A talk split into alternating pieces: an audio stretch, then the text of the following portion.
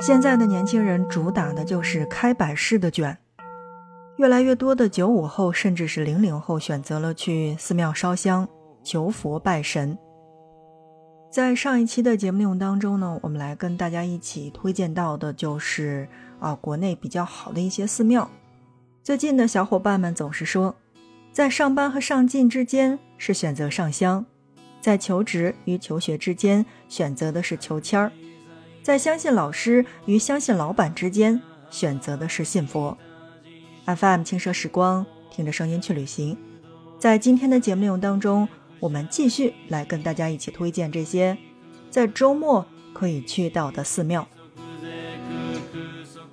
当然啊，在我们今天的节目内容之前呢，啊，有一个问题呢，想跟大家来聊一聊。经常听我们节目的小伙伴呢，曾经在我最早之前的几期节目当中呢，听过。那呃，我曾经跟大家一起普及过一个寺庙的词，那么那个时候呢，跟大家一起来说到的就是寺是寺，庙是庙，它是两个不同的种类。那为什么在后来呢，把它又放在了寺庙当中，又在节目当中同时跟大家提到的是寺庙呢？是因为呢，在我们这一次的节目内容当中呢，其实指向性是一个综合体。所以我用到的是寺庙。那在今天的推荐之前呢，我们再来跟大家说一说寺和庙的区别。其实呢，区别是很大的。那从供奉对象上来说呢，它本身就是不同的。寺当中呢，供奉的一般都是这个比较庄严的佛像，而除了佛以外，寺中几乎是很少有供奉其他的存在的。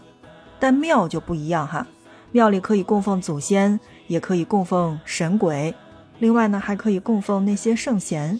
那你比如说河南嵩山的少林寺当中只有佛，但是呢，论庙呢，比如说像这个供奉啊皇室祖先的太庙，供奉土地公的土地庙，供奉孔子的孔庙，这下就理解了吧？所以就是说，那从供奉的对象来说呢，寺和庙是不一样的。那么第二。那主要的这个功能呢，也是不同的。寺呢，在佛教传入之后，从这个官署逐渐变成了佛家弟子去修行、研习还有生活的这个场所。而相较于寺呢，庙当中很少会有僧侣的存在，有一部分庙当中只有神佛像。包括呢，其实我们现在看电视剧会发现，很多的这个在古代的富裕的人家呀，都会给自己去塑这个金身。所以从这个功能角度上来说，我会觉得寺和庙也是不同的。那么同时，我会觉得还有就是寺和庙在文化上面是有所差异的。寺到现在基本上是指代佛教场所的这个专称，而庙如今呢仍然是有着其他的含义的。那它既可以去指代这个佛教的场所，也可以指代供奉先祖的地方。其实呢，不用了解太多的历史。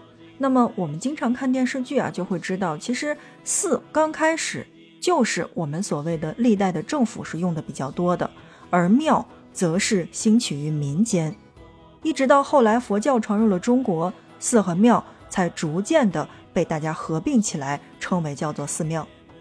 而我在节目当中提到的寺是寺，庙是庙，寺庙是不同的，而且到目前为止呢，我会觉得。呃，一般来讲呢，寺的规模要比庙的规模要大很多。寺院、庙宇，我一般呢是会这么来讲述。但是呢，在呃最近的时候呢，我会把寺庙放在一起，是因为我的指代性呢是一个综合体。那不知道这样解释的话，我的小伙伴们有没有清楚了呢？好的，那言归正传哈，我们来进入今天到的主题，继续来跟大家一起推荐那些啊在周末可以去打卡的寺庙们。在本期节目内容当中，第一个呢，来跟大家一起介绍到的，嗯，这个地方呢非常的特别。为什么特别呢？是因为它在外形上，我会觉得非常的现代，非常的科技。这个地方叫做大报恩寺。大报恩寺应该是比较能引起争议的一座寺院了。那么，而争议的点就是因为它的外形，就像我刚才说到的那样，非常非常的现代。这个地方呢是呃位于南京市秦淮区的中华门外的。在摔毁之前，它被称为是世界上建筑史上的奇迹，为天下第一塔，位列中世纪世界七大奇迹。同时呢，也被是视为了能够代表中国的标志性建筑。然而，重新修复的大报恩寺琉璃塔呢，却遭到了南京人以及全国人民的嫌弃，因为现在你看过去呢，就是通体玻璃材质的外形，完全让这座天下第一塔彻底的失去了原本的模样。有人说，是因为琉璃烧制的这个工艺呢已经失传了；也有人说，是因为政府为了保护地宫，那只能是采用比较轻质的这个钢架玻璃结构。但不管怎么说呀，我觉得历史的光辉已无法追溯了。新建的这个大报恩寺遗址呢，却朝着反方向奔去，以一种未来的科技感，颠覆了大家对传统古朴庄重的寺院的印象。与其说是寺院，不如说重建后的大报恩寺啊，是一座现代佛教博物馆。通过高科技还有声光电的这种形式，去呈现了佛学文化。当你在各种的寺院还有庙宇当中去看到很多很多的佛像的时候，你在南京的大报恩寺可以看到的是千年对望，玄奘与无数根灯光垂直打造的佛像相对而视，让人心生敬畏的同时，又感觉到了这种满满的赛博朋克的风格而感到震撼。所以在今天的节目内容当中，第一个来跟大家推荐到的就是。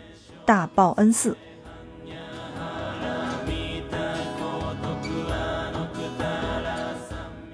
那从上一期呢到这一期的节目内容当中呢，啊，我们来跟大家一起介绍到的就是相对来说比较小众的这些寺庙们。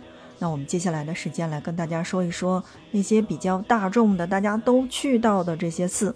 当然，我们是简单的泛泛的去来跟大家说一说。因为在这些寺庙当中呢，啊，如果你的这个求佛拜神真的很灵验的话，那么别忘了去还愿。第一个就是杭州的灵隐寺，没错，前段时间是因为灵隐寺上了热搜，对吧？灵隐寺呢是建于东晋咸和元年，也就是公元三百二十六年。相传印度僧人会理至此，认为飞来峰是仙灵所隐之地。所以就在这面山建了寺，取名叫做灵隐。其实呢，不怎么出去玩、不太爱旅行的人，听到灵隐寺呢，也会觉得嗯，相当的熟悉。为什么熟悉呢？那大概是因为游本昌老师所扮演的济公吧。灵隐寺求什么最合适呢？那就是求姻缘、求子以及求健康。前段时间呢，不仅仅是灵隐寺，还有另外的一个地方也跟着上了热搜。那这个地方就是北京的雍和宫。那在雍和宫呢，可以求事业、求平安以及求学业。雍和宫呢，是北京市内少有的藏传佛教格鲁派的皇家寺院。历史上，这里曾是清皇四子胤祀，也就是我们所谓的雍正皇帝的府邸。那么，乾隆皇帝的出生地也是在这儿。后来改为了叫做黄教寺院，香火极旺，而寺内呢还有很多珍贵的古建以及文物，是大家非常值得一去的。我记得很多很多年前哈，大家都会在雍和宫整个的这一条街上，先去买香，然后再往里走，因为我们很多人都会觉得说，呃，在这个外边买会非常的便宜，那么进了这个寺里边景区里边买就会非常的贵。那么我会觉得这一种的想法呢，在这边是不对的。那我要告诉你的是，其实你完全没有必要在雍和宫的整条街，也就是说，在这个雍和宫的外边去买香，因为你根本带不进去。而在雍和宫的这个里边是有发香的，所以大家在这个问题上要注意一下。当然，在这个前段时间上了热搜的不仅仅是雍和宫拜佛。那么同时呢，雍和宫的手串也是上了热搜的。呃，想跟大家说到的是，雍和宫的手串呀，它在网上卖到的是好几种颜色，对吗？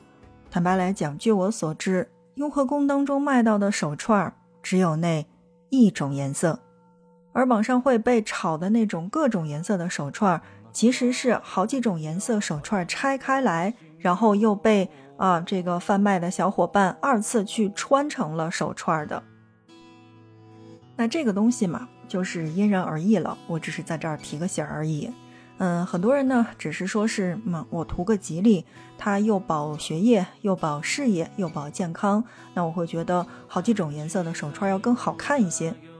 当然，还有一些小伙伴说啊，我还是要用这个原汁原味的从雍和宫拿出的只有一种颜色单色的这个手串来说的话，那也是没有错的。啊，还是那句话，因人而异。好，正在收听到的是 FM 轻声时光，听着声音去旅行。在今天的节目内容当中呢，来跟大家一起推荐到的就是那些适合周末，或者说是适合求佛拜神的好地方。那其实，呃，在现实生活当中还有很多，比如说像苏州的海山寺，像这个大同的悬空寺，再比如说这个五台山等等这些地方。如果在寺庙当中真的会让你减轻焦虑和压力的话，那不妨可以在周末来一场寺庙之行，听着声音去旅行。今天的节目就是这样，感谢大家的收听，下一期我们不见不散。